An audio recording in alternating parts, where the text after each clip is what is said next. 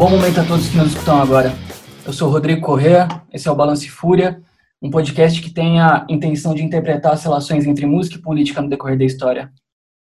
Bom, no episódio de hoje, a gente vai conversar um pouco sobre a importância da luta popular. A luta popular que é a luta antifascista e a luta popular que é o boxe. O boxe, que na minha opinião, é uma das expressões das artes marciais que melhor estabelece diálogo com outras culturas. Sempre que o boxe me vem à cabeça, eu penso nos moleques do Coxparre nos anos 80 arrumando briga e falando da prática do boxe na letra das suas músicas.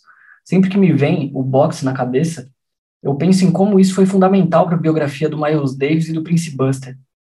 Sempre que me vem boxe à cabeça, eu penso no escritor Julio Cortázar, que colocava na sua lista de interesses, para além da literatura, o boxe, o jazz e o tango. Além do fato de que o boxe é uma das principais lutas que estabelecem conexões com movimentos sociais e movimentos autônomos de forma prática. Os meus convidados, eles atravessam todo esse recorte e hoje eles vão falar um pouco sobre como isso compõe a sua história e a sua vida. Breno Macedo e Rafael Piva. Obrigado por terem aceitado o convite para participar desse episódio e fiquem à vontade para falar de si como acharem melhor.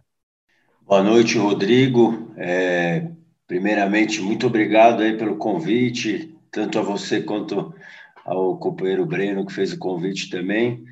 Muito obrigado. Bom, puta, me apresentando, acho que eu sou talvez pouca coisa para perder muito tempo falando, mas muita coisa para resumir em pouco tempo. Então, nesse paradoxo, eu sou de, de formação cientista social, tenho mestrado aí na área de antropologia, trabalho com trabalhei pesquisando relação de esporte e política, mas muito mais que isso, hoje eu de um tempo para cá sou um dos fundadores, junto com o Breno, junto com o Guilherme do Boxe Autônomo, projeto aqui de São Paulo. Sou treinador de boxe e, e acho que é isso. E também tenho uma vivência em alguns, alguma militância aí no, no meio de alguns grupos autônomos de São Paulo. E acho que é, é por aí, vamos falando. Breno! Tá modesto, hein, Piva? Tá modesto, hein, Piva? É isso aí. Bom, é, obrigado aí, Rodrigo. Valeu, Piva, aí abraçar essa missão juntamente comigo. Para quem está me ouvindo aí, meu nome é Breno Macedo. Eu sou um ex-boxeador amador, é, atual treinador de boxe. Faço parte da equipe MM Boxe em Rio Claro, no interior de São Paulo. E aqui na capital do boxe autônomo. Sou treinador junto aí com o camarada Piva aí que está dividindo essa responsa comigo aí de falar sobre o boxe aí sobre essa visão, essa ótica aí cultural, social e tal, que é um dos temas que eu sou muito apaixonado também, né? Tenho esse envolvimento esportivo aí com o boxe, como disse, ex-atleta, é, treinador e tal, mas eu também tenho essa, esse, esse olhar cultural, social para o boxe, né? Eu também estudei boxe na academia, tô concluí o meu mestrado, na Universidade de São Paulo, estudando a história do boxe em São Paulo, dos anos 20 aos anos 50. E estou sempre tentando aprender mais, observar sobre esse esporte aí, que não é só um esporte, é, é muito mais do que isso, né? E, e através do boxe tive algumas oportunidades também de ter algumas vivências de, de movimentos sociais e tal, tanto aqui na nossa realidade paulistana, né, como no interior de São Paulo, Rio Claro, como eu falei, e tive contato aí também com umas realidades fora do país, na Itália, na, na Argentina, entre outros países aí que onde acontece um movimento muito interessante aí com boxe. E acredito que falaremos sobre isso também nessa conversa aí agradável de hoje. E parabenizo aí, Rodrigo, e todo mundo aí que faz acontecer o podcast Balance e Fúria, que, pô, a gente estava precisando disso, estava precisando dessa abordagem boa, dessa, ainda mais nessa, nessa e acho que tem tudo a ver a gente se aprofundar aí em temas que merecem aprofundamento é, dessa maneira aí à distância, né, virtualmente, produzindo um, conteúdo auditivo tão bacana como esse. Então, obrigado aí, Rodrigo e Mano Piva aí pela por construir mais isso, isso aí. Oh. Obrigado, valeu Breno, valeu Rafael. E para a gente começar essa conversa, como eu coloquei no começo, o boxe ele tem esse, essa característica um pouco do espaço em disputa, né?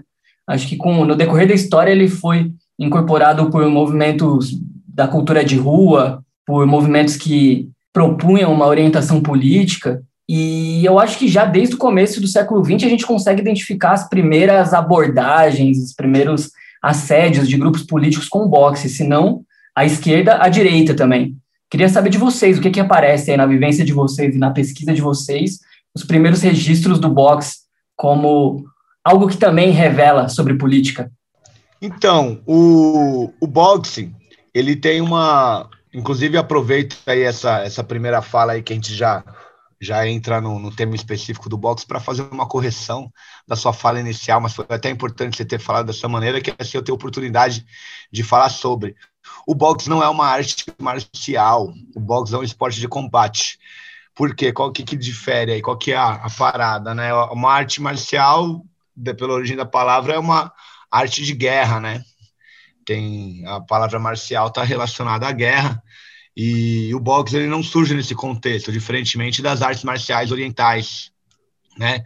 Como é, judô, jiu-jitsu, até a própria capoeira também, que, sorte, que é uma arte, uma arte marcial, uma luta, né? Também é, ocidental, não oriental, assim como o boxe, outra característica do boxe também, ele não é oriental, né? Enquanto a maioria das outras lutas é, e artes marciais são ocidentais. E o boxe, desculpa, orientais. E o boxe ele tem essa esse fator ele, ele acaba determinando uma série de condições, assim, uma série de, de características muito marcantes no boxe. Então ele não surge num, num contexto de, de guerra, né? Ele surge no contexto mais próximo aí, talvez até do entretenimento, né? Até mais um, uma coisa meio de vadiagem também, né? É, tipo, vamos ver, vamos, vamos ver quem é mais mais forte, vamos ver quem aguenta mais pancada, bate melhor e tal. E também, obviamente, num, num contexto de, de lidando com a agressividade e violência humana, né, que eu acho que seria não, não diria nem inocente, né? Eu diria é, lunático querer negar isso, né? Essa agressividade inerente aí ao ser humano, praticamente a todo exemplar da espécie humana, existe essa característica aí da agressividade, né? E, e então acho que era uma, foi uma maneira encontrada aí de, de lidar com isso, e daí que surgem as lutas, né? E que vão se transformando pouco, pouco a pouco é, em, em, um esporte, né? O boxe levou um, um, tempo longo para se transformar num esporte. Até hoje existem mudanças necessárias a ser feitas para melhorar a condição desse esporte em vários fatores. E essa concepção do boxe como um esporte que vem ali junto, juntamente com, com, a, com o próprio futebol, né, que foi um momento de esportivização de jogos, de, de práticas lúdicas, foram se tornando esportes. É, porém, você tem um relatos de, de lutas né, que envolvem soco desde o, o mais tempos mais remotos, assim, então Grécia Antiga, Mesopotâmia, é, Antigo Egito, Roma Antiga, sempre tinham um tipo de luta, lutadores que só valia socar com a mão, com os punhos. Então é uma coisa quase também que eu costumo classificar como natural, assim, apesar do nosso corpo não ter feito, sido feito para isso, né? A mão é frágil e tal, mas a gente soca por natureza praticamente. Então, mano, concordo complementando, acho que é isso, né?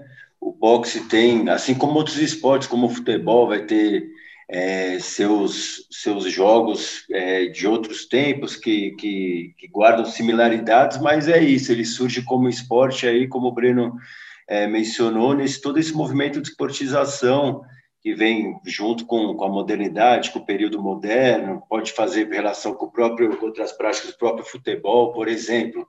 E eu acho que assim como é uma prática que rapidamente se popularizou, né? É o esporte de combate, como bem frisou o Breno, que, que eu acho que, que ganhou popularidade é, pela posição da Inglaterra em disseminar toda, como assim como um país imperialista que, pô, berço da Revolução Industrial, de tantas coisas, tudo, que dominou os mares, tudo, é, um, é uma prática que, que chegou e se disseminou muito rápido por, por vários países, popularizou e popularizou significa que também aí vai ter, vai, vai ser praticado, vai ser o esporte que vai estar tanto à direita quanto à esquerda, desde o começo, é, apropriado. É, é por... aquilo, né, Piva? A partir do momento que ele começou a ser praticado, ele começou a ser apropriado também, né?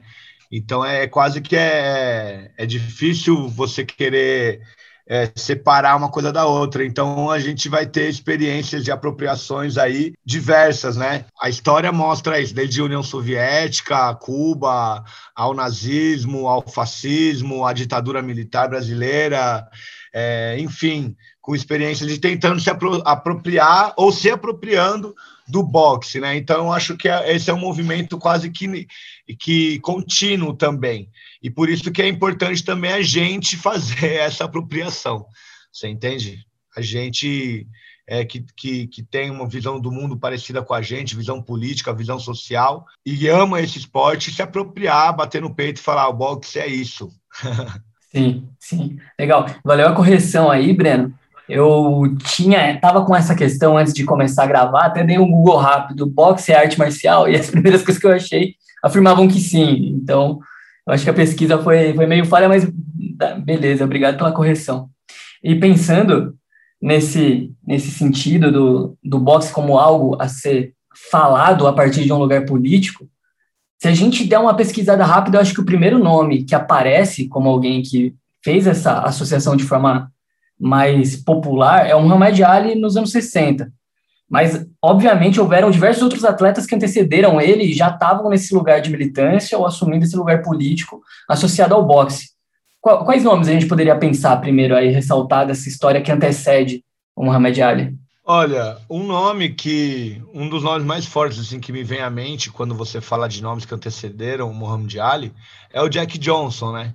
Que foi o primeiro campeão mundial negro é, peso pesado da história do boxe, porque durante no, no, nos primórdios do esporte, nos Estados Unidos segregacionista, é, existia um título do mundo é, para pessoas de cor, né?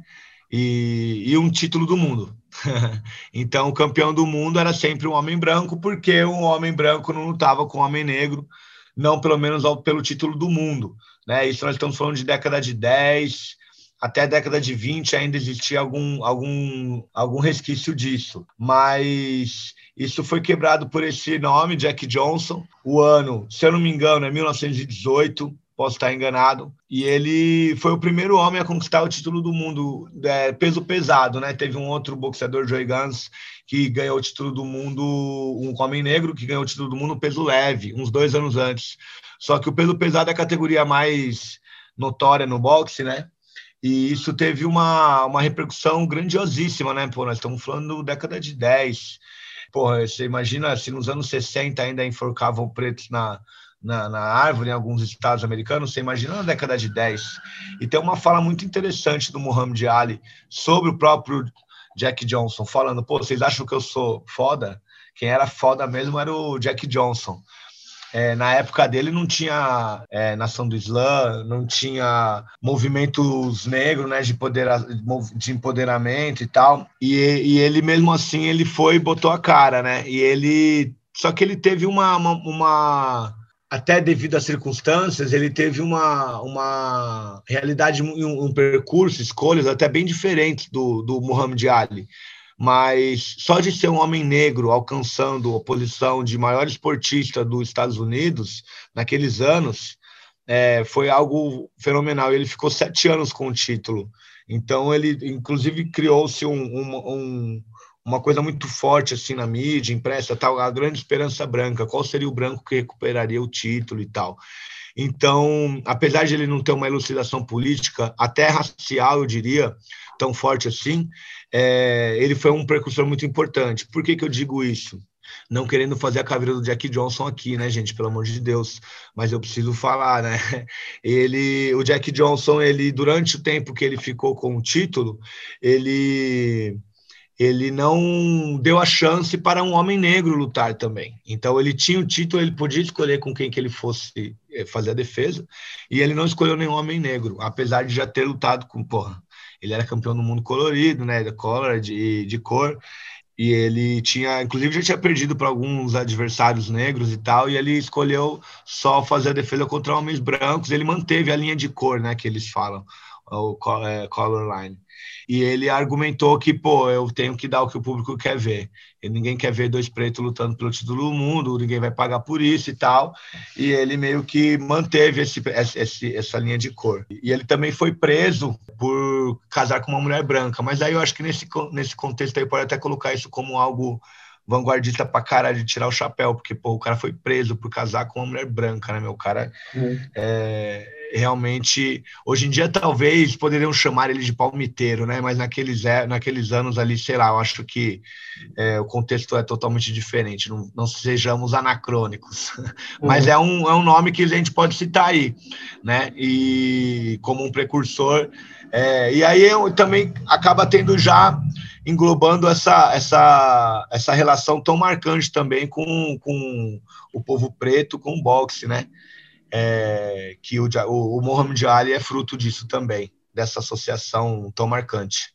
Maravilha. Pô, você citou o Mohamed Ali também, acho que é, talvez é o caso mais emblemático do não só do boxe, mas do esporte política como um todo, né? Talvez acho que para além do, do, personagem, da figura do Muhammad Ali, também todo o contexto que ele vivenciou, eu acho que, que nunca, assim, pô, o ato dele de, acho que nunca antes e talvez nunca depois nunca veremos um, um, um, esportista no, no auge da sua da sua performance abrir mão disso por valores, né? A pessoa que, que abre mão do título, do status conquistado dentro do esporte para é, para se envolver num, numa questão que que ultrapassa o âmbito esportivo. Então, meu, esse é o, é, é, o caso, é o ápice, é o auge, e acho que não teve, não sei se terá algo parecido.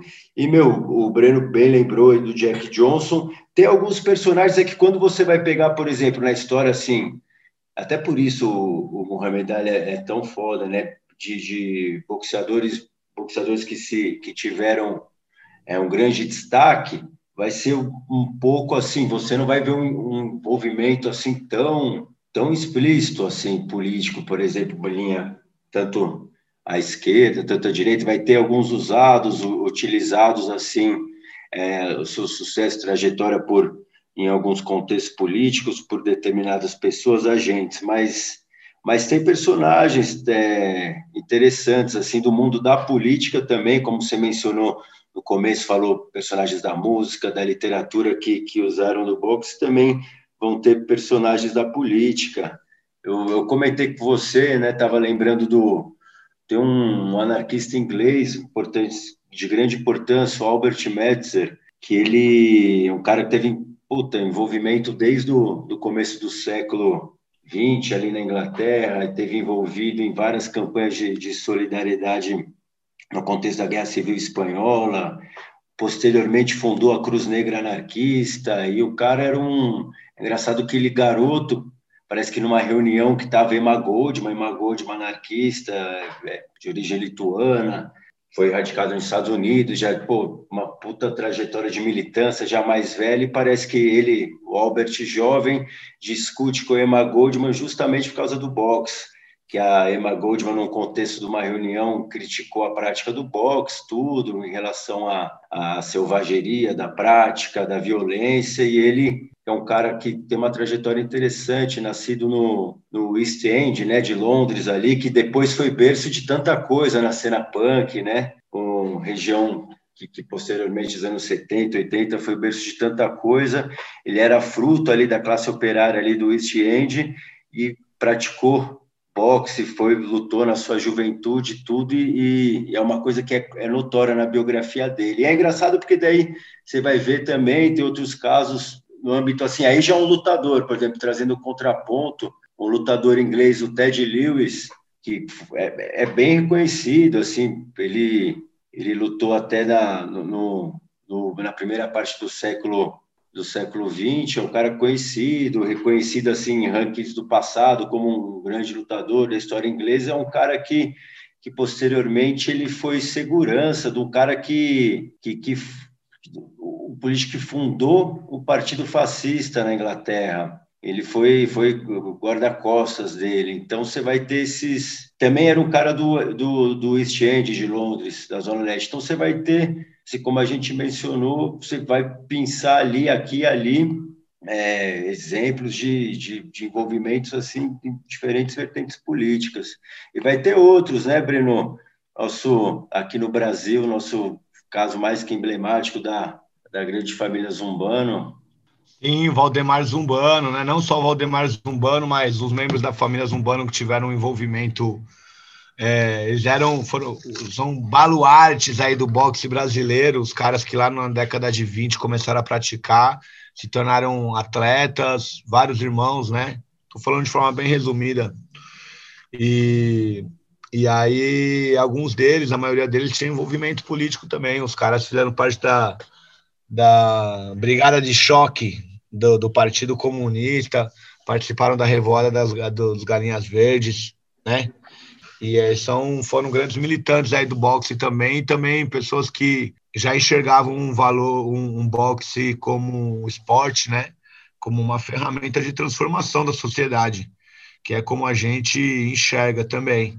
Não só a gente, mas outros, outras pessoas aí que trabalham boxe aí sob esse sob essa ótica, sob esses valores aí. E como o Piva citou aí também, esse figura aí da, da Inglaterra, e a gente sempre consegue fazer conexão do boxe sendo praticado por pessoas pessoas queridas, importantes até, né? Tipo, por exemplo, Nelson Mandela, por exemplo. Ele usava o boxe como uma, uma forma dele manter sua sanidade mental nos anos que ele esteve preso, entendeu? Ele não chegou a ter sido um atleta nem nada, mas ele ele praticou muito boxe, inclusive tem fotos dele com. Aquelas fotos deles fala que ele foi atleta, você, quem duvida, hein? Parece um peso médio, meio pesado, né? Piva grandão. Pô, o estilo. Pô, estilo visual puro. de boxeador. Visual de boxeador, o clássico calção por cima da, da calça. E você pega, pô, na, em termos é, music, é, culturais, musicais, como o cara que nem o James Brown, pai do, do, do, funk, né? O cara foi boxeador amador, também dentro dessa realidade aí, cultura negra, gueto, nos Estados Unidos dos anos 40, 50, 60. Até hoje, né? Até hoje o boxe é muito popular por lá, principalmente para determinados grupos sociais. Enfim, acho que é isso. Legal. É, se a gente pega a história do boxe, a gente vê uma presença marcante do, dos excluídos, né, de forma geral, dos negros, dos imigrantes, dos ciganos, e é, é, é uma, uma prática que acolhe, acolhe essas pessoas, é, inclusive quando são figuras de fora do boxe. Parece que, as, que, que essas figuras, os grandes nomes da música, por exemplo, que escolhem o boxe, elas pertencem a essas camadas que estão envolvidas num, num certo lugar de, de luta para, sei lá, para se livrar dessa condição de exclusão. Acho que a gente falou, você falou do, do, James Brown, mas tem também, se a gente for pensar no Prince Buster na Jamaica e pensar no contexto de colonização, Jamaica como colônia britânica que deve ter levado o boxe para lá, ou no Miles Davis, são todas pessoas que estão mais ou menos ali no mesmo lugar. Ou pensar na, numa certa cena punk inglesa de, de briga de rua, que também era a galera filha da classe operária. Tem todo um caldo que se movimenta no, em volta do boxe que é absolutamente cultural, que envolve comunidade, música que se escuta, lugares que se frequenta, para muito além da prática em si da luta, né? O que, que, mais que a gente pode ver desses artistas, desses músicos, dessas comunidades ou culturas que têm vínculo com boxe aí, sobre essas práticas, ou como eles adotaram essa filosofia para aplicar na rua, no sentido de autodefesa, ou de formação de outros coletivos? O que, que vocês conseguem mapear nesse sentido? O Rodrigo, antes de passar a palavra para o Pivo, acho que o Pivo vai conseguir falar bastante sobre esse tema aí de comunidades e tal. Eu queria só fazer uma observação, que eu sempre gosto de falar sobre isso, que quer dizer que o boxe ele, ele é um esporte com uma, com uma abrangência, um alcance muito grande, né? A gente costuma falar que o boxe é o futebol do mundo das lutas.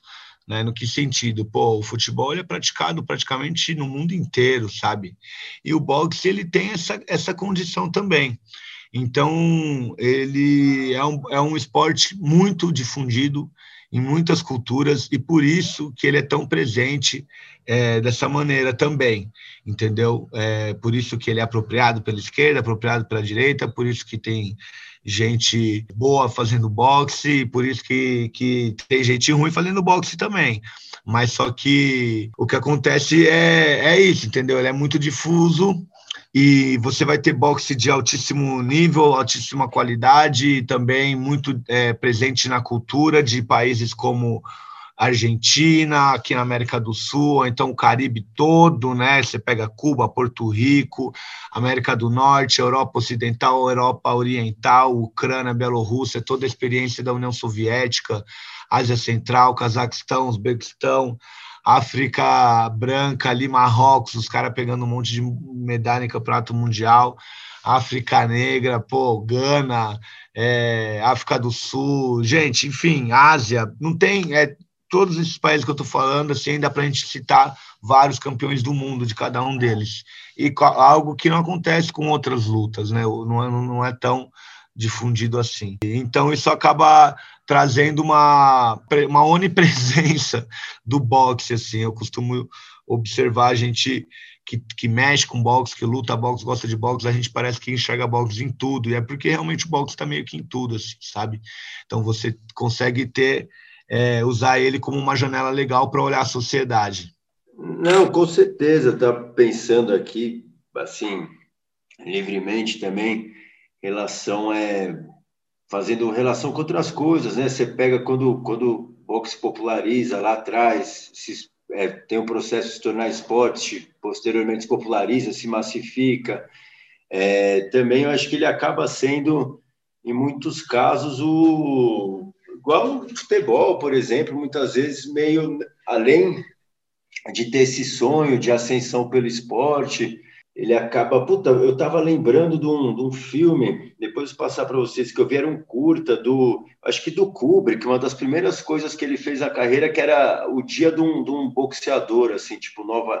lembro o que era, década de 50, 60, mas mostrava bem, tipo, isso, tipo, um, um boxeador ali, o dia a dia dele pesando, um cara que, que assim, não, não tinha nenhum grande destaque ainda e estava nessa luta para para que via o esporte como um meio de ascensão social, né? Isso eu acho que, que marcou em vários lugares e, e aí vai para uma questão também, né? Do esporte que se que depois que se relaciona a várias coisas. Eu acho que o boxe tem uma, uma particularidade também que, que assim é, é uma decisão muito não é qualquer decisão você decidir lutar boxe, né? Eu acho que assim não é um se costuma dizer que não se brinca, né, de boxear, assim, não é igual, igual você vai jogar, bater uma bola, vai jogar um campeonato lá na Várzea, ou vai jogar um, tirando basquete, alguma coisa, ou mesmo outras lutas. Mesmo assim, você pega assim, a decisão de, sei lá, você competir no, jiu-jitsu, para pegar um exemplo atual, desculpa meus amigos jiu-jiteiros aí,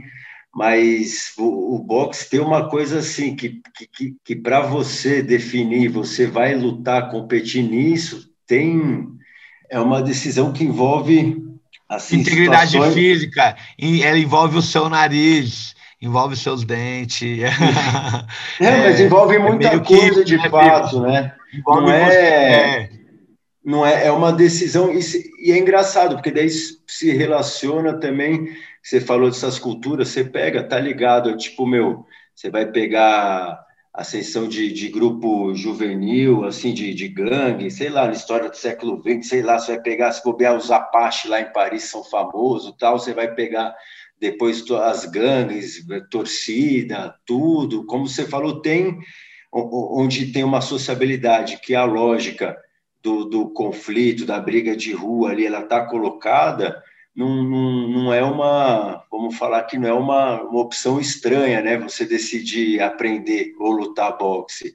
E é louco como isso se relaciona também em muitos casos, né? Tem, tem trabalhos já de antropólogos, o mais famoso dele, o, o Louis Vacan, que é um antropólogo francês que foi para Chicago no final da década de 80. Ele foi para. Ele era aluno do, do sociólogo, o Pierre Bourdieu, ele foi estudar o gueto negro ali na cidade de Chicago, um bairro tudo, e ele, por acaso, como estratégia de pesquisa, foi parar num ginásio de boxe. E nisso ele passou quatro, cinco anos treinando, acabou lutando, ele era o único branco do, do desse ginásio de boxe, e, e, toda essa pesquisa produziu um livro, inclusive, que é um clássico, recomendado, chama Corpo e Alma, Notas Etnográficas de um Aprendiz de Boxeador, e ele vai colocar também de até do papel do boxe como, como um, um refúgio, né, um lugar seguro também em espaços ou lugares ou sociabilidades mesmo onde a violência é tônica, é uma violência regulada que, que te faz escapar de outras violências também, ou te possibilita uma via de escape ali. Lógico, essa ideia é muito mais complexa, mas assim, é, se relaciona muito também a isso também. Ele está, ao mesmo tempo que é isso, ele está relacionado a essa coisa de, de gangue, de fato, a pessoa que aprende a, a brigar, vai procurar o boxe para isso também. Eu já vi também, quem está ouvindo pode já ter visto muito exemplo de, de, de, pessoas que muitas vezes, tanto não só em condição, é, condição social é, é mais vulnerável, mas também em sociabilidade mais violenta, pessoa que, que tinha envolvimento com, sei lá, com, com, gangue, com briga, coisa e tal, e encontrou também uma disciplina na luta, no boxe, deu uma, vamos dizer que deu uma, uma canalizada na violência. Eu acho que, que, que se relaciona de maneira complexa todas essas coisas, assim, não sei se deu para entender. Pode crer, Piva. E pegando um gancho nesse lance que você colocou, da comunidade que orienta e que dá vazão para a violência de forma, enfim, de forma orientada mesmo, eu penso nesse, nessa potência de orientação da, da raiva e da violência como a fagulha que faz com que se criem centros autônomos e populares que têm o boxe como o mote, mas ele se desdobra em diversas outras questões, né? Ele cria vínculos com movimentos sociais, com ocupações urbanas e, e na periferia também. Se desenvolve, é uma relação que se desenvolve, né? Não é uma coisa em si mesmada. Então, pensar na prática da luta, tanto como esporte, mas também como política, a gente percebe que ela cria essa possibilidade de uma disciplina além, né? Ou de uma comunidade além. E aí eu acho que a gente começa a chegar mais perto do, do ponto que você e o, o Breno estão envolvidos há alguns anos. Mas antes de falar do, do que vocês desenvolvem aqui em São Paulo, queria que vocês falassem um pouco da origem, do que é, de como se dá esses lugares que são geralmente prédios abandonados, que são ocupados e transformados em centros sociais, com, enfim, biblioteca, lugar para show, e também academia de boxe. Como que, qual que é a origem de tudo isso? O que, que é e como que se dá? Eu acho que, meu, é, ele vai, por exemplo, no caso da Itália, vai que a gente vai pegar, que o Breno teve uma vivência mais de, de morar, de fato, de participar, eu de conhecer, eu acho que lá vem muito que talvez eu acho que também a Itália é o lugar que tem essa cena mais forte aí do, do boxe antifascista, tal, mais de, difundida no, em vários é, lugares do país, em vários também várias academias em, nas cidades grandes, tudo.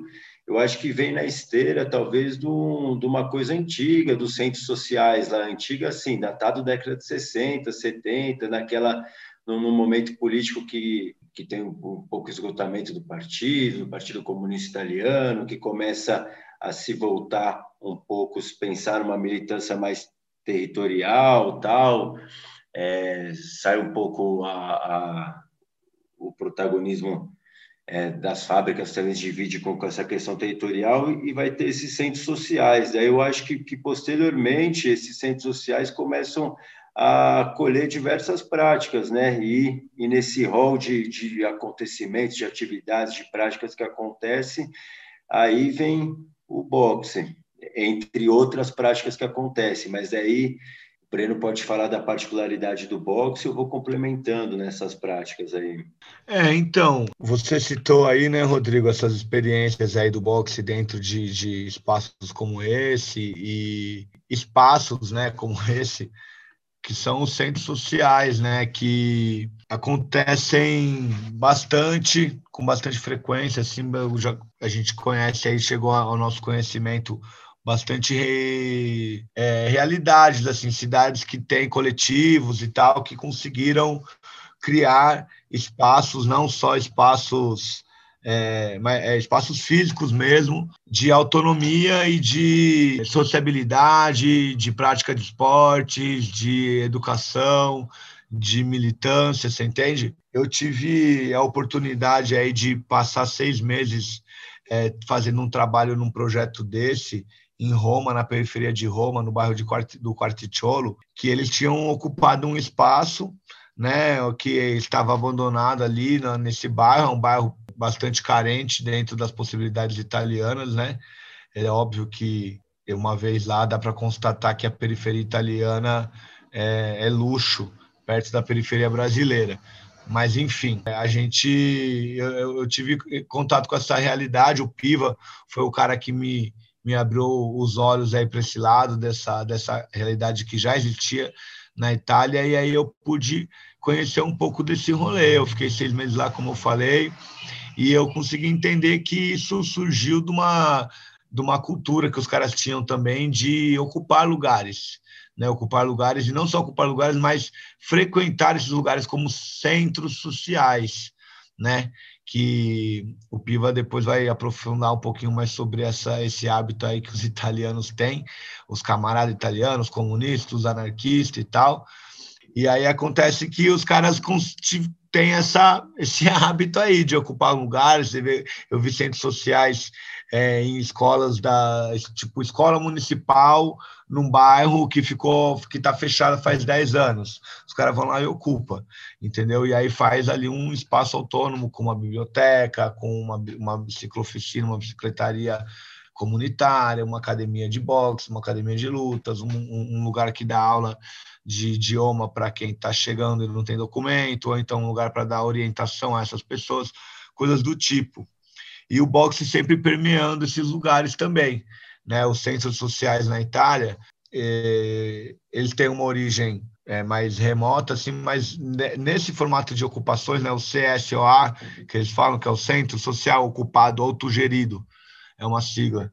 Eu acredito que começou no final dos 80, ou não, não, não, não, não, antes, no meio dos 80, começo dos 80 começou essa cultura de ocupar, fazer uns centros assim, centros sociais, fazer show, fazer academia e tal. Só que a academia, na verdade, aí entra, a academia começou já nos anos 90, que a primeira foi a São Lourenço, que ela começou sendo como um espaço autônomo, não era dentro de um centro social. E aí, posteriormente, começaram a surgir academias de boxe dentro dos centros sociais. Isso já, você pega o pessoal lá de Torino, da Antifa Boxe, fica dentro do centro social Ascatasuna, lá em Torino, lá perto da Universidade de Torino, e os caras são de 2003, entendeu? Dentro de um centro social, é uma das, das palestras populares mais antigas também, e já dentro de um centro social. Então, é, essa é uma parada que existe, é bastante forte lá na Itália, e inspirou bastante a gente, né, Piva? Mas daí eu te convoco aí se você quiser aprofundar nesse assunto. Beleza, meu. Eu acho que o que acontece na Itália, com boxe ou com outras coisas que acontecem lá em outros lugares do mundo, vão ter similaridades assim com coisas que que estão acontecendo em outro lugar, né? Eu mesmo, o Breno falou que que eu foi a pessoa que apresentou para ele essa essa coisa do, do, dessas academias populares, né, da palestra popular na Itália. Eu fiquei sabendo disso muito por conta do, do envolvimento que eu tenho aqui com, com o time de futebol, que chama Autônomos, que foi fundado no 2006 por um pessoal aqui que era da, da cena punk, São Paulo, cena anarquista aqui, fundou um time de futebol que ganhou uma, no começo não era uma coisa muito séria, mas tomou uma proporção grande disso, assim, a gente fez amizade com, com uma equipe inglesa que descobriu a gente, que é uma equipe inglesa da cidade de Bristol, lá que, que já, meu, tinha projeto, viajou para o Chiapas, tinha projeto junto com os zapatistas, viajou para a Palestina, viajou para outros lugares, é, tem envolvimento lá que, que vai da cidade de Bristol, que puta, tá ligado ali toda a cena punk, hardcore, cena do trip hop lá, o Banksy, o, o artista foi goleiro desse time, então, assim, é, a partir desse, da, da, da amizade com esse time,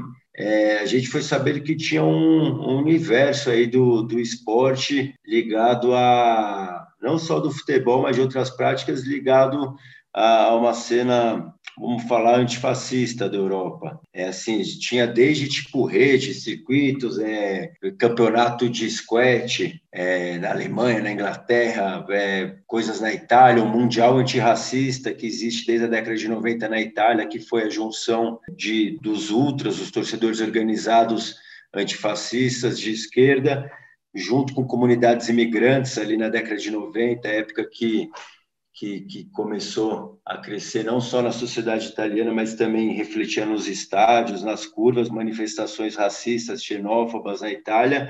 Então tinha todo um caldo aí de coisa que a gente se descobriu que, que o que a gente fazia aqui no Brasil, que estava vendo, tinha um, um universo acontecendo em outros lugares do mundo, né? Então, meu, aí disso, de, de, desse, desse conhecimento, dessa, dessa da existência disso, a gente soube que, que existia o boxe. Então, assim, com, com todas as, a, as mediações, com coisas que já aconteciam aqui no Brasil também, vai desaguar, acho, né? vai, vai surgir depois o boxe autônomo, o Breno mesmo pode falar, ele vai ver que várias coisas que ele fazia desde o começo dos anos 2000 com a família dele lá em Rio Claro, te guardava também similaridades com o que acontecia em outros lugares do mundo, que ele foi conhecer depois. Então, é, eu acho que, que tem uma coisa assim também de, de que não é só um... Tinha algo, é algo que fazia que sentido que não foi... É, é que não foi genuinamente, né, Piva? Não é que, Isso. tipo assim, ah, a gente viu, achou legal e estamos imitando. É. É Exato. algo que surge genuinamente, né, meu? É o nosso, Exato. é o nosso dia a dia, é o nosso rolê, é o que a gente, né? Pô, a gente é apaixonado por boxe, a gente curte boxe, no caso, por Exato. exemplo, do futebol, a mesma mentalidade, a mesma visão de mundo, e a gente conseguiu, graças à informação, graças à internet, graças a uma porrada de coisa, a gente conseguiu se conectar com pessoas que têm a mesma, mesma realidade ou a mesma cabeça e tal de outros, outros lugares. E essa Exato. conexão foi muito rica. Isso me lembrou agora, me veio agora, eu nunca tinha pensado nessa relação, mas do até do punk, né? Quando ele chega aqui e tal, o pessoal da década de 70 ali, tipo, já era punk antes de, de saber o que era punk, né? Tipo assim, pô, os caras andavam lá na Zona Norte e tal, Sim. as gangues, tipo, a turma é, ali escutava um som, a ganguezinha tal, tal, já era tipo, meu, já tinha aquela coisa de é, subversiva, tal, assim, já existia antes de chegar a informação do, do, do que ah, era o punk que estava acontecendo.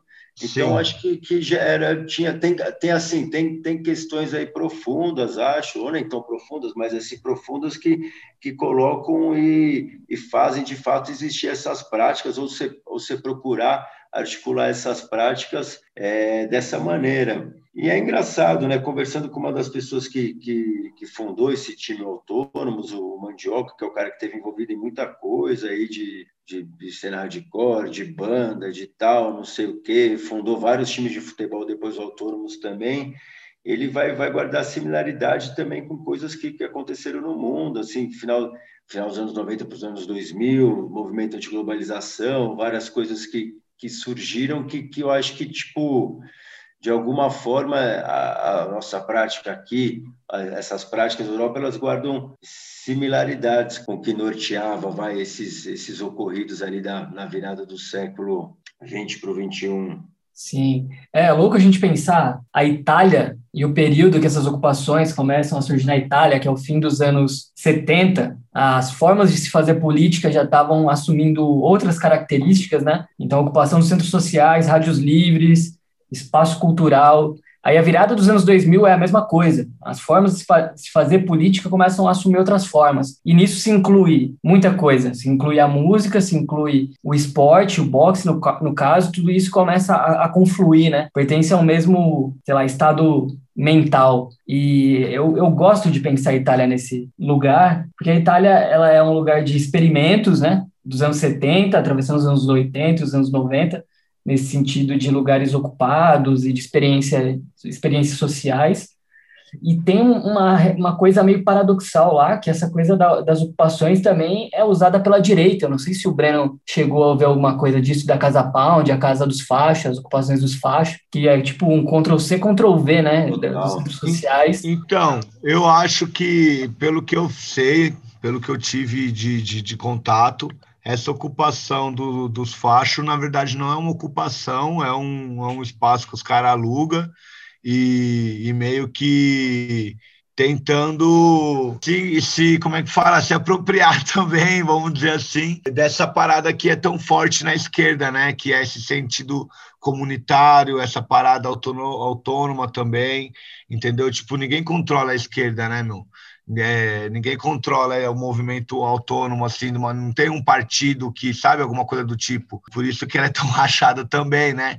Então, é, eu acho que as experiências, pelo menos as experiências que eu tive contato, né, as que eu sei que são, que, que fazem trabalhos sociais, que têm é, trabalhos importantes ali, são lugares de, de esquerda, extrema esquerda entendeu? Mas eu, eu, passei lá, quando eu fui conhecer, eu vi uma ocupação a, que é conhecida como a primeira deles ali, que é perto da Termine ali, Breno, aquela, que, e é uma coisa bem bizarra mesmo, né? Não é de se duvidar daqui a pouco que no Brasil surge aí alguma coisa assim. Mas qual que é, Piva? Tipo, é uma ocupa mesmo, mano? Eu tô mal informado, qual que é? Se eu não me engano, ele, a Casa Pound nasceu esse movimento aí, que eles a terceira via neofascista, se eu não me engano, posso estar equivocado, nasceu a partir de uma ocupação de um, de um lugar no, em Roma. E em outros lugares da, da Itália também eles têm ocupação, tudo, tem mais força Pode em alguns crer. lugares. O é, que é, é bem, bem esquisito, mas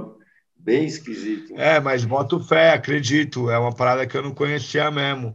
É bem é, esperado, né? Vamos dizer assim. É, e não é só na Itália, na Espanha rola isso também.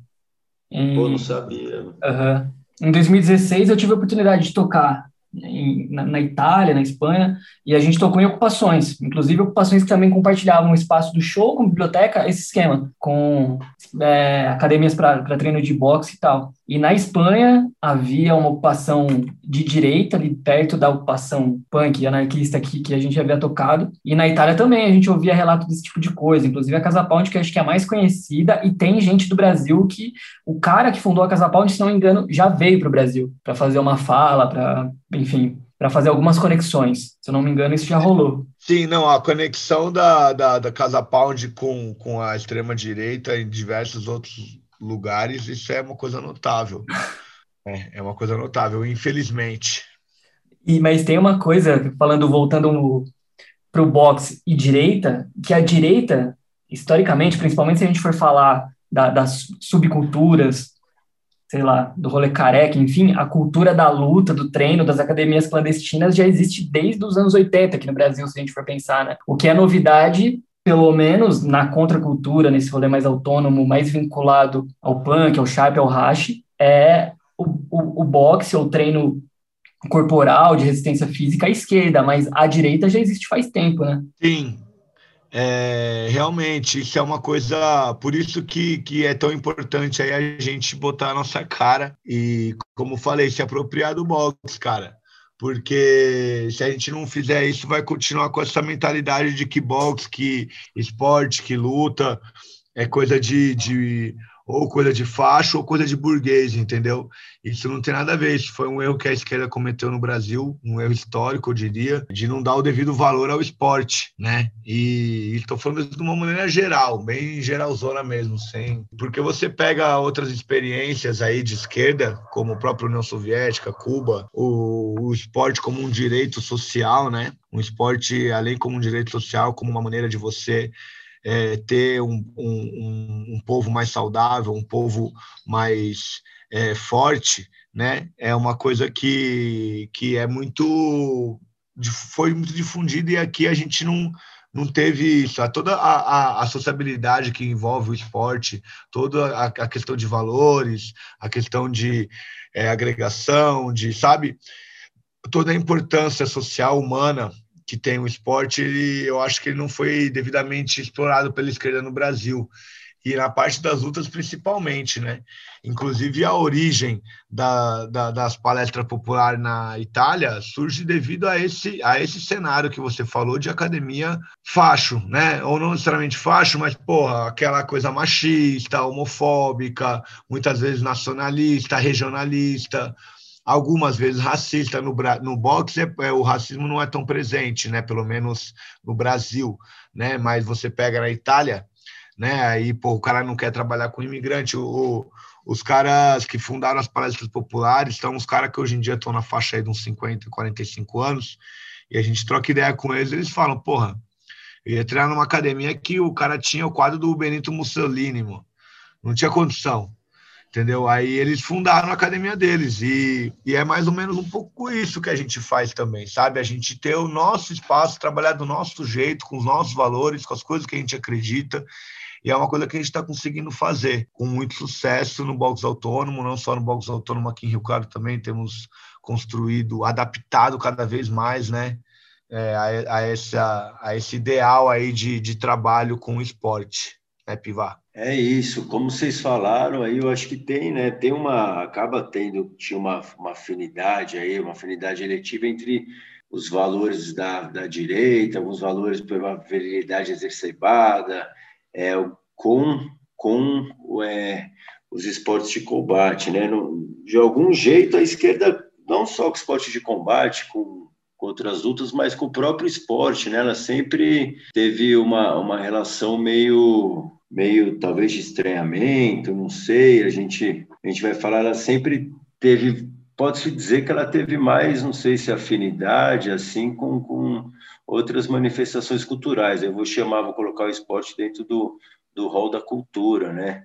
Acho que o esporte talvez ficou sempre um pouco, talvez um por, por assim valores que a esquerda de uma forma geral coloca assim a questiona mais um pouco alguns valores ou, de, ou determinada esquerda que a gente é mais hegemônica em relação, por exemplo, a questão às vezes que, como por exemplo, disciplina é colocado, a questão de, de autoridade, questões que tipo em algumas que eu acho que no, em outros espaços, na arte, né, na, em outras artes, vamos colocar o boxe como arte, né, afinal, nobre arte, eu acho que ela, que ela encontrava campo talvez mais para de experimentação mesmo, né? Talvez o esporte seja, o formato do esporte seja pouco o esporte de alto rendimento, que o que o esporte que, que a gente vê, acompanha na TV, espetacularizado, ele está pouco aberto a experimentações pelo talvez pelo seu próprio formato, né? Aí a gente vai vai chegar até no, no esporte pensar como uma como ele carrega mesmo os ideais da modernidade, né? Como ele ele propaga isso de forma uma disputa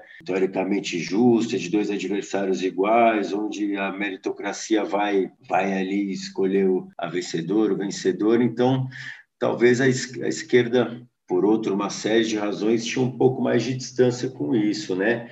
E é, eu acho também uma coisa que, que do ponto de vista, além da autodefesa, né, dessa questão de, de autodefesa, que a gente citou muito também, eu acho que é o potencial, né, que se descobriu, que se vê a potência aí do, do esporte como atividade, da atividade física, atividade cotidiana, que, que é isso que, que o Breno falou, de, de que agrega pessoas, que traz junto, que traz um ponto comum, que traz um, um, um horizonte de convívio mesmo, né? Num, numa atividade que, que propulsiona outras lutas, que traz um sentido de unidade, que, que são várias coisas que, que a gente tem dificuldade. Eu acho que também uma coisa no campo que todas essas academias levantam, as academias populares da Itália, uma coisa importante que também muitas coisas vai colocar que é no, no contexto que a gente vive, que é do, de pensar o, o direito, o esporte, atividade física para além da, da, mercadoria, né? A gente vive, pô, você vai pegar os modelos de academia que a gente que emergeram nos últimos anos, onde se tem, além da questão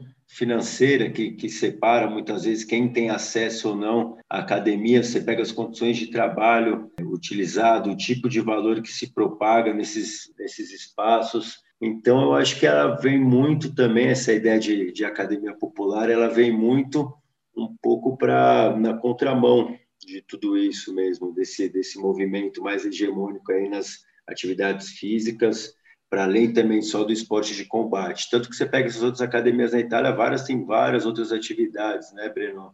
Você vai pegar lá academias que, sei lá, tem levantamento olímpico como coisa, tem outras com atividade para criança também.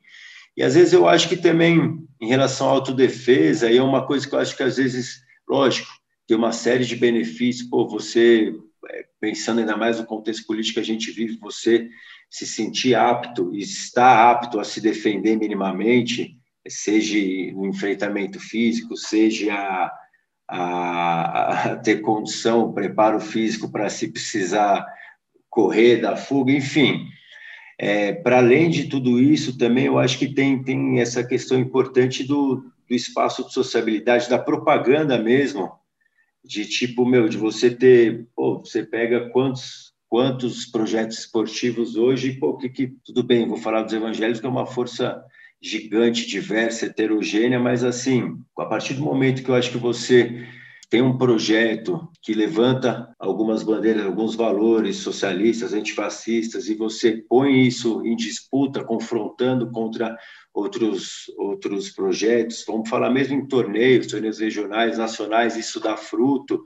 Pode pegar agora a MM Boxe do Breno, do, da família Macedo, que está levando atleta para a Olimpíada de Tóquio, atleta e treinador, irmão do Breno também. A partir do momento que você faz isso também, eu acho que tem também uma legitimidade no campo político que, meu, tem tanto ou mais valor até do que uma questão de você se defender e sair na rua e, e, e trocar soco com fascista, porque não vamos ser ingênuos também.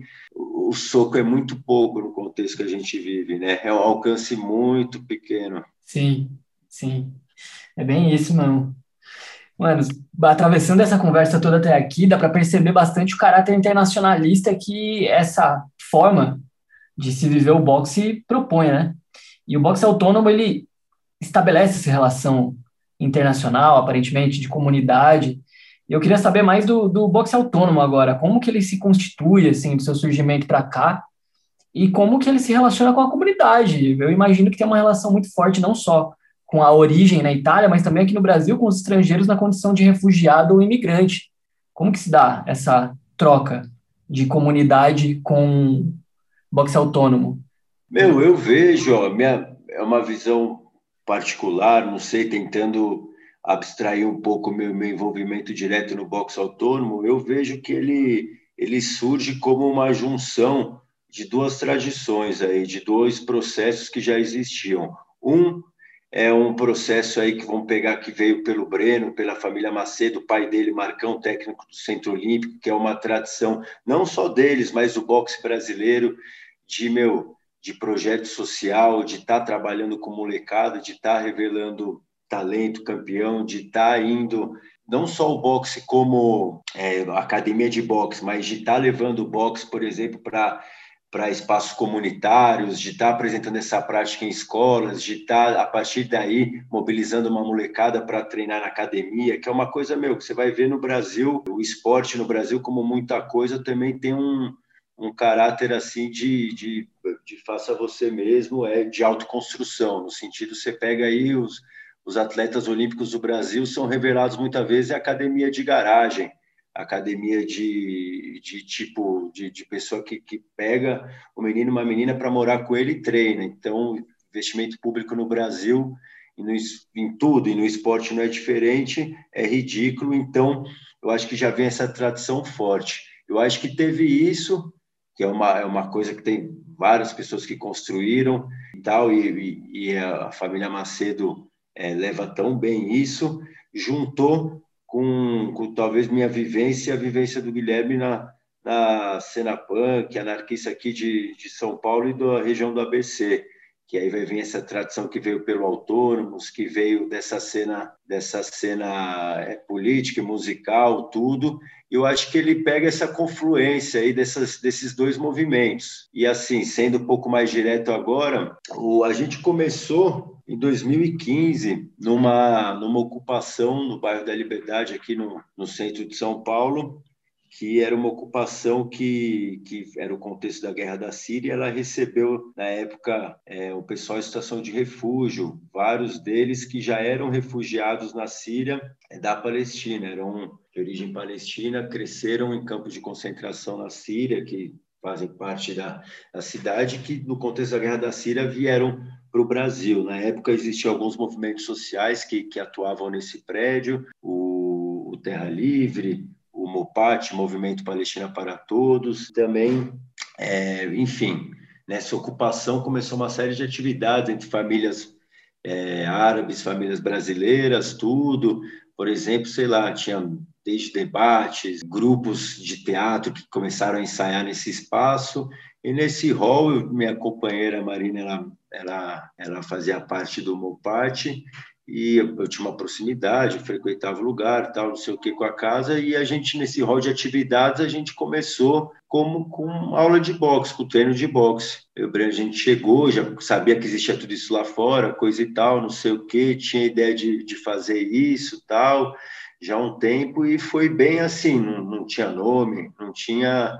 Foi simplesmente uma atividade dentro da ocupação de treino de boxe, assim que começou. E, meu, aí não sei se o Breno quer complementar com alguma coisa essa, essa primeira parte, mas o. Mas tentando. E depois eu acho que, meu, a gente começou a atividade e tal, com o tempo lá na, na ocupação que começou a acontecer. Cada vez menos moradores começaram a participar dos treinos, tudo. Era uma ocupação que não, não tinham muitas crianças, por exemplo. É, algumas participavam, depois elas começaram a não conseguir ir nos treinos, tal, pelo horário. E chegou num ponto que, assim, tinha mais gente vindo de fora treinar, é, pessoal envolvido em diversos tipos de militância, que apoiava a ocupação, tudo, do que os moradores. E, e, e assim, chegou num ponto, não teve nenhum problema, longe disso, a gente foi bem recebido, mas que ficou um pouco, perdeu o sentido tá lá dentro, no sentido que assim, que daí vai entrar nisso também, né? Questão no Brasil, pô, déficit de moradia absurdo, começa assim, pô, você vai chegar numa sala para treinar boxe, onde tipo pode ser um espaço que o pessoal agiliza para estender a roupa, por exemplo, tipo uma, sabe, esse tipo de situação que a gente levou a gente a começar a, a treinar de forma meio que itinerante. Aí o grupo já tinha ganhado uma cara um pouco, um nome, tudo, e dessa forma a gente começou a treinar de forma meio itinerante, alguns lugares, tal, passou por praça, acontecia, sei lá, alguém militava em determinado espaço, falava, meu, tá tendo tal coisa lá, seria legal fazer um treino lá, a gente ia fazer o treino lá. E nisso, assim, nessa época, a maioria das pessoas que estavam treinando faziam parte, de alguma forma, de diferentes grupos de ligado, ligado à esquerda, né? na cidade de São Paulo, diferentes tipos de atuação, fala bem de forma bem generalizada, assim, muitos conhecidos, semi-conhecido, alguém que vinha, coisa e tal. E, meu, eu acho que talvez um pouco da guinada, nisso, assim, a gente lutou campeonato, é, eu e o Guilherme, Breno treinou a gente, a gente participou de, de alguns campeonatos, participou do campeonato mais tradicional que tem em São Paulo, tudo. É, levou o nome do boxe autônomo para esse circuito de competição, começou a existir nesse circuito, tudo. E eu, eu acho que aí um, um dos marcos que vai ser, vão ser dois, né? Quando a gente começou a fazer algumas, algumas oficinas um pouco mais constante na ocupação Mauá, que na época sofria ameaça de reintegração de posse, tinha um, uma das pessoas que treinava, o Guilherme Lante, que tinha uma, uma proximidade, uma atuação, a militância com a ocupação Mauá, que levou a gente para lá, a ideia de fazer o treino lá, tinha muita criança tal. E nisso a gente prosseguiu com esses treinos e teve um outro espaço fundamental importante, que é o, a favela do Moinho, ali também na região do centro de São Paulo. Eu já conhecia o o pessoal que, que apoiava a luta da Associação de Moradores da Favela do Moinho, tudo, tal, já tinha ido lá algumas vezes no Moinho, alguns eventos, tudo, coisa e tal. Aí sempre era uma coisa que, que as pessoas falavam, porra, essa, o Caio, essa pessoa próxima, falava, meu, porra, o boxe ia dar muito certo no Moinho, porque vocês não fazem o boxe lá? E sempre ficava naquela puta, vamos fazer sem tempo, tal, não sei o quê. Aí, em 2017, teve uma ação da Polícia Militar lá que culminou no assassinato de um menino, de um morador. Disso prosseguiu um, um, clima muito tenso, com a Polícia Militar indo lá constantemente, ameaçando os moradores e, e, e tudo pelo que a gente já conhece. Aí, nesse contexto, é, eles, assim, começaram a acontecer algumas atividades lá no Moinho e nessa nessa hora acho que foi a hora que ele falou bom é, vamos né bora lá a, a, urgência acho do momento do contexto a gravidade da situação colocou essa ah, esse chamado de porra vamos logo né vamos vamos começar os treinos lá. E, meu, e, e deu muito certo deu muito certo, assim como na Mauá. E então, meu, 2017 foi esse marco aí que eu acho que deu o rumo, né? Que, que era um pouco algumas coisas que, que, que começaram a ganhar corpo no boxe autônomo. Que uma era assim, estar tá próximo de espaços de luta popular, de estar tá, tá junto, e outra é de levar de, de, iniciar um projeto esportivo pensando em categoria de base também, de molecada, de pegar, tipo, meu, ensinar do zero as técnicas do boxe, criar uma turma, criar é, vínculo através do boxe, é, de, de, de, formar um menino, uma menina, treinar eles, colocar eles para competir, se fosse o desejo. E junto isso, 2017 a gente ia. O Breno é, lembra bem, uma época muito feliz. A gente ia com a sacolinha de luva, muitas vezes saía da Mauá e ia para o Moinho, ou vice-versa, se passava toda semana e deu muito certo. Com o tempo, a gente começou a a ter um pouco. Isso era à tarde, na época tinha disponibilidade para fazer isso assim num, num horário mais para o meio, final da tarde, tudo. E nisso, é, o pessoal, por exemplo, que, que treinava com a gente antes, tá, os adultos que não iriam lutar, é, que faziam parte de, de grupos que militavam em, em, em algumas outras organizações, eles não conseguiam, às vezes, ir nos treinos, tudo, iam quando era no final de semana, tudo, mas com o tempo começou a ter um, um pouco uma questão da própria molecada, assim, do, dos espaços de tipo, de querer, vamos falar, levar a sério. Eles mesmos criavam uma, uma divisão, assim, tipo, falava assim, ah, meu, acho que você devia fechar a porta aqui é, do, do espaço do treino e deixar entrar só quem leva mesmo a sério o treino. Começou a ter um pouco essa, essa divisão, que muitas vezes, por exemplo, a gente ia e era quase uma recreação, né? Lembro o Breno, assim, às vezes ia lá com a corda, ficava pulando corda com a, com a molecada, fazendo brincadeira, tal. Outras atividades que não só o boxe, estritamente. E nisso a gente é, conhecia já a Casa do Povo, ali próximo, que está bem próximo desses, desses dois lugares, do, do Moinho da Mauá, que a gente sabia que era um espaço que tinha uma ligação histórica aí com a luta antifascista também, relacionada ao Partido Comunista, inclusive ligação com a família Zumbano, que o, que o Breno citou, Valdemar Zumbano. E nisso a gente começou a conversar com eles e teve a ideia de levar alguns treinos para lá, pensando num, num espaço que, que fosse maior, que pudesse montar de fato uma, uma academia, ser destinado mais à prática do boxe especificamente.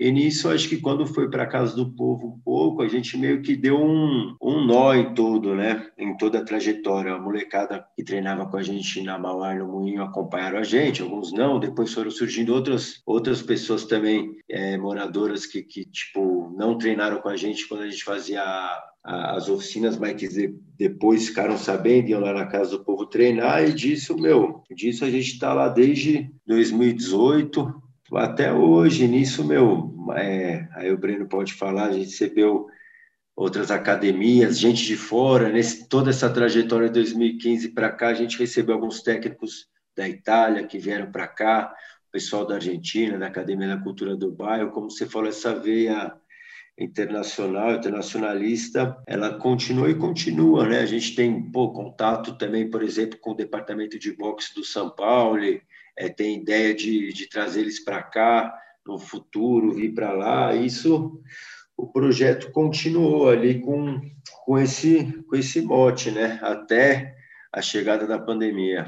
Ah, sobre essa relação com o pessoal de fora, sobre essa questão internacionalista que você falou, Rodrigo, realmente a gente tem essa conexão, ah, surgiu de diferentes formas, né? A gente teve aí o caso da Itália, né? Que foi graças ao toque que o Piva deu, o Piva já tinha conhecimento que existia basicamente isso graças ao futebol, ao futebol, ao, ao, ao time de futebol autônomo e tal. E aí, quando eu tive, eu tive lá meio que viajando a, a, turismo, assim. E aí, antes de ir, ele me deu um toque. Eu procurei é, entrar em contato com essas pessoas. E devido, como, como o Piva falou, né? Devido a tantas coisas em comum, assim, trabalhar com boxe, estar no espaço, é ocupado também, a MM Box é um espaço que a gente ocupa lá e que a gente tem esse um trabalho tão em comum com o que fazem lá e valores também. Foi fácil entrar nesse meio, assim. A galera me recebeu de braço muito aberto, mandando mensagem pela internet. A galera já falando: não, cola aqui, vem, vem conhecer o espaço e tal. E aí abriu essa porta. E aí alguns camaradas que vieram para cá, nós fomos para lá algumas vezes eu fui para lá, levei duas equipes diferentes para lá, né? Duas equipes de atletas que foram para lá e participar de competições e tal. É, eu tive lá também durante seis meses morando, dando aula junto a eles. O Piva foi para lá também, passou um tempo lá, conhecendo, vivenciando.